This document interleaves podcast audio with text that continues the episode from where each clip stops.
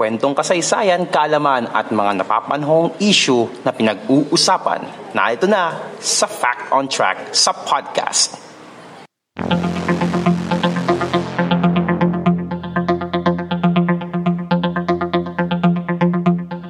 Fact on Track sa podcast.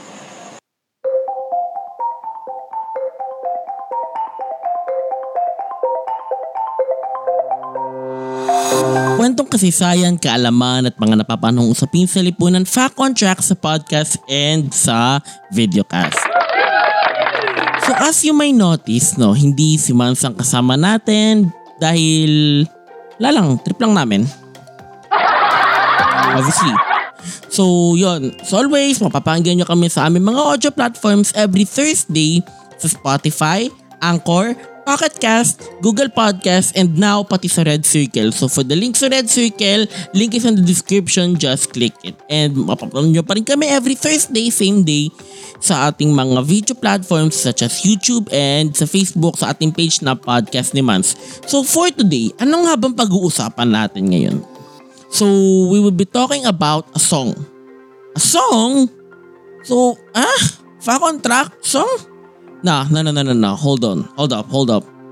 So, we will be talking about a song na I'm pretty sure na narinig nyo na dati and hindi nyo lang alam ano yung title or nakalimutan nyo lang and then lately na-recall nyo siya for some reason maybe napanood nyo sa TV which napanood nga rin namin sa TV to and And maybe nung kabataan nyo ay nasayaw nyo na rin to sa mga field demo. We never did. Pero I think na iba-iba siguro nasayaw na to sa field demo. So anyway, so without further ado, ang pag-usapan natin ng araw ay tungkol sa kantang Dayang Dayang.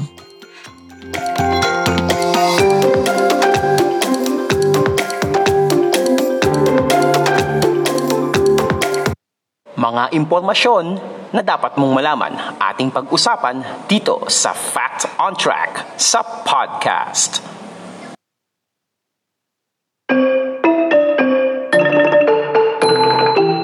So Dayang-Dayang, konting musical background lang no.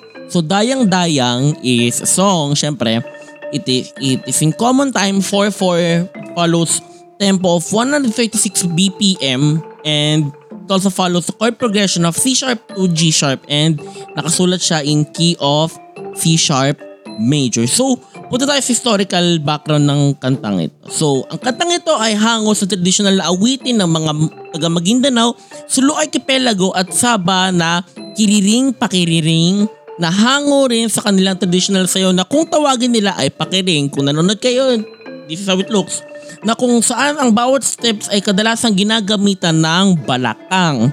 Karaniwan din itong isinasayaw sa mga kasalan sa kanilang komunidad. Ang pakiring ay isang bahagi ng sayaw na pangalay, isang tradisyonal na sayaw ng mga tausug sa mga lugar na nabanggit. So, ayan, kung makikita nyo sa uh, inyong mga screen, no, na yun yung itsura nung sayaw na yon. So, okay, let's proceed. Umatok ang kantang ito nung dekada 90 na may pamagat naman na dayang-dayang. Unfortunately, may mga naiba na sa mga lyrics ito mula sa original na kanta ng mga Sama Badyaw. So Sama Badyaw no, not to be confused with sa mga Badyaw na tinatawag natin yung mga umaakit sa mga jeep. Sama Badyaw spelled as S-A-M-A-B-A-J-A-U. Not yung Badyaw na umaakit sa jeep, B-A-D-J-O. And not hindi rin yung drummer ng Four of Spades. Oh, we miss Four of Spades. So, anyway, let's proceed. Nagkaroon pa ito ng version sa Ilocano na may pamagat na narigat tinapili. So if I miss the proper pronunciation nung narigat tinapili, comment down kung paano siya tamang i-pronounce and correct nyo na lang say I'm not speaking Ilocano talaga. I'm not an Ilocano. So yun, continue. Meron din itong dalawang version sa Tagalog na kung saan ang isang version ay inawit ni Yoyoy Villamed, the legend ng novelty, na may pamagat na dayang-daya na tungkol sa mga Indianong nagpapautang pero dinadaya kapag singilan na.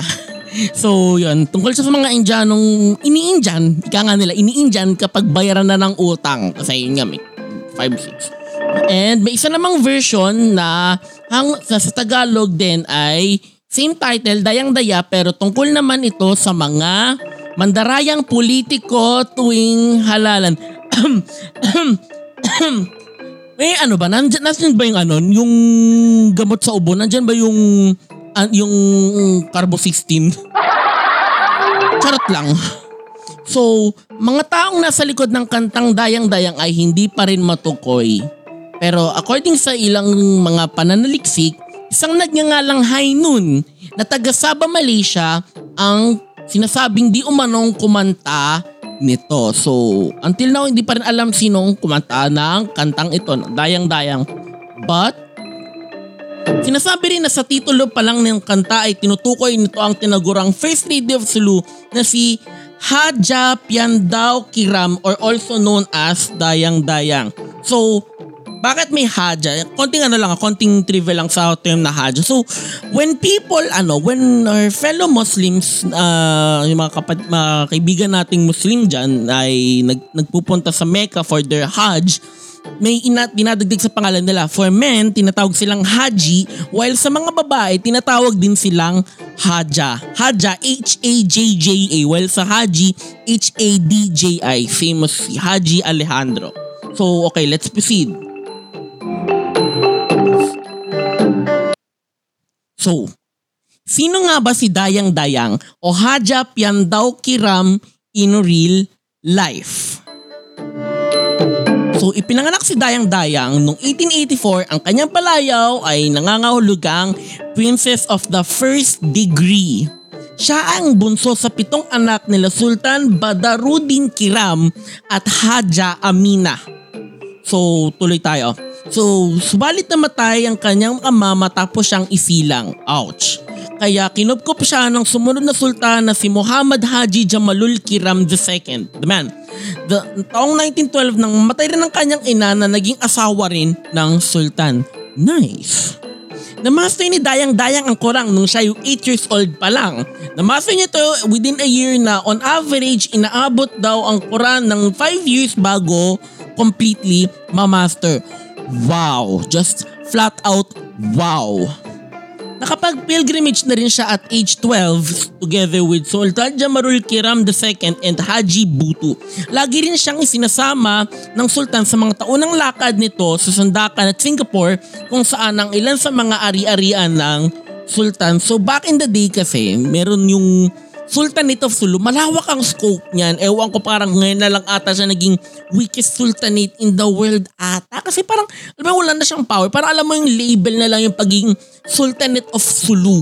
Pero back in the day, siguro 100 years ago, talagang recognize yung authority ng Sultanate of Sulu. Talagang even yung Borneo, even yung kinikilala yung power, yung authority nung Sultanate of Sulu. But now yun nga, bumaba ang kanilang ano nung uh, naging mas established nga ating government and yon.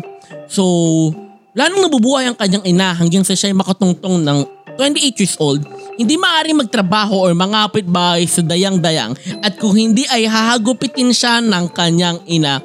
Sipin mo no, so ako ay 18 years old ngayon, hindi ako pwede, alimbawa, ako nasa kasi hindi ako pwede mangapit bahay o magtrabaho. Parang ano, hirap naman sa akin siya until age 28. Come on! So yun, let's continue. Bago ipatigil ng sultan ng slavery, nagpadala siya ng mga 5, nasa 500 aliping magsisilbi noon kay Dayang-Dayang kung saan lima sa mga ito ang naging tagapagpaligo sa kanya. Wow! Wow! Lima tagapagpaligo and ikaw, for sure, sariling sikap ka maligo while ako sariling sikap din naman ako maligo and I think probably every one of us ay sariling sikap maligo unless you can, you physically can. So yun, let's proceed. Uh, sa kanya, habang ang lima naman sa mga yun ay kasama ni Dayang-Dayang sa pagtulog. Wow, wow, wow, wow, wow. We're getting ano, we're getting we're getting off the charts. So, we're getting we're getting to the extremes na five kasama matulog samantalang me well tumatanda ako ay mga 12, 13 years old ako parang gusto ko na matulog mag-isa. Well siya at mature age gusto niya may kasakasama pa siya matulog. So wow! So nakilala rin si Dayang Dayang sa kanyang katalinuhan. Nice. At kung, kung kaya siya naging pinaka-importanting tagapayo noon ng sultan. Naniniwala rin siya na dapat ay magkaroon ng magandang ugnayan ang mga Muslim at mga Kristiyano which should be kasi pare-pares naman tayo mga tao at napagtitibay niya ito sa pamamagitan ng kanyang influensya. Yan, you should use your influence properly, guys. Kung kayo ay, ano man, you should use your influence properly. So yun, let's continue. Taong 1921 na italaga si Dayang Dayang bilang uh, agent ng pamahalaan upang hikayatin ang mga Pilipinong Muslim na, na pag-aralin ang kanilang mga anak. So yeah, para alam mo yun, progress din. Itinuturing din siyang kaibigan ng mga Pilipinong Kristiyano. So ayun, tuloy lang. Si Dayang Dayang ay kinasal sa assemblyman ng Sulu na si Dato Ombra Amil Bangsa. Matapos sirang ang sultan at makamit ang titulo bilang si Sultan Muhammad Amnirul Ombra Manil Amil Bangsa noong 1937 dahil sa dami ng kanyang mga tagasunod. Si Dayang Dayang ay naging isang pangyan o sultana. So, simpleng kanta lang, simpleng kanta lang pero ang ganda nung ang, ang rich nung historical background niya. So, we should not ano, yung mga songs natin, we should try na kung may historical background man, examine natin. So, yun.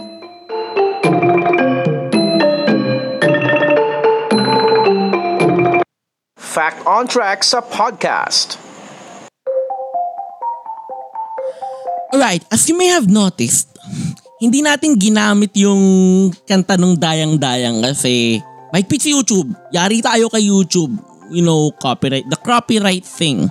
So, ayun, anyway, so habang ginaabang yung iniintindi ko yung kasaysayan nito habang kanina binabasa ko as the time of recording habang binabasa ko yung script as of the time of record ano pre-recording wise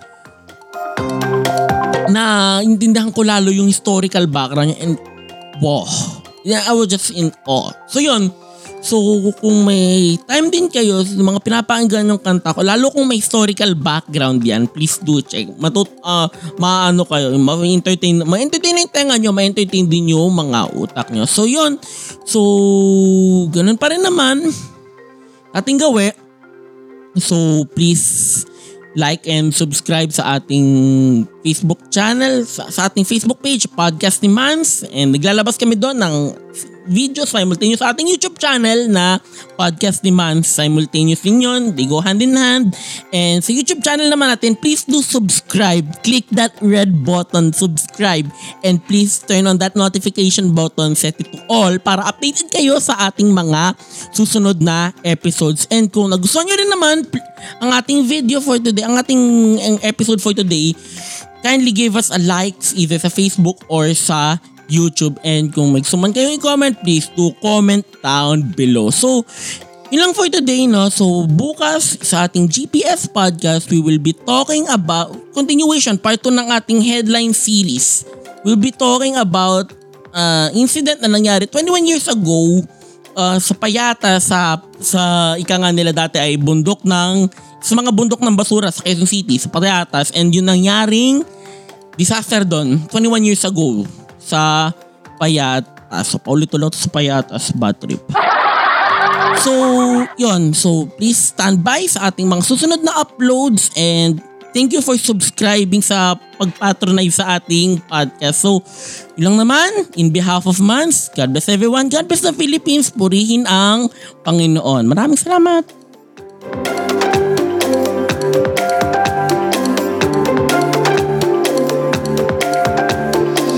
Fact on Track sa podcast.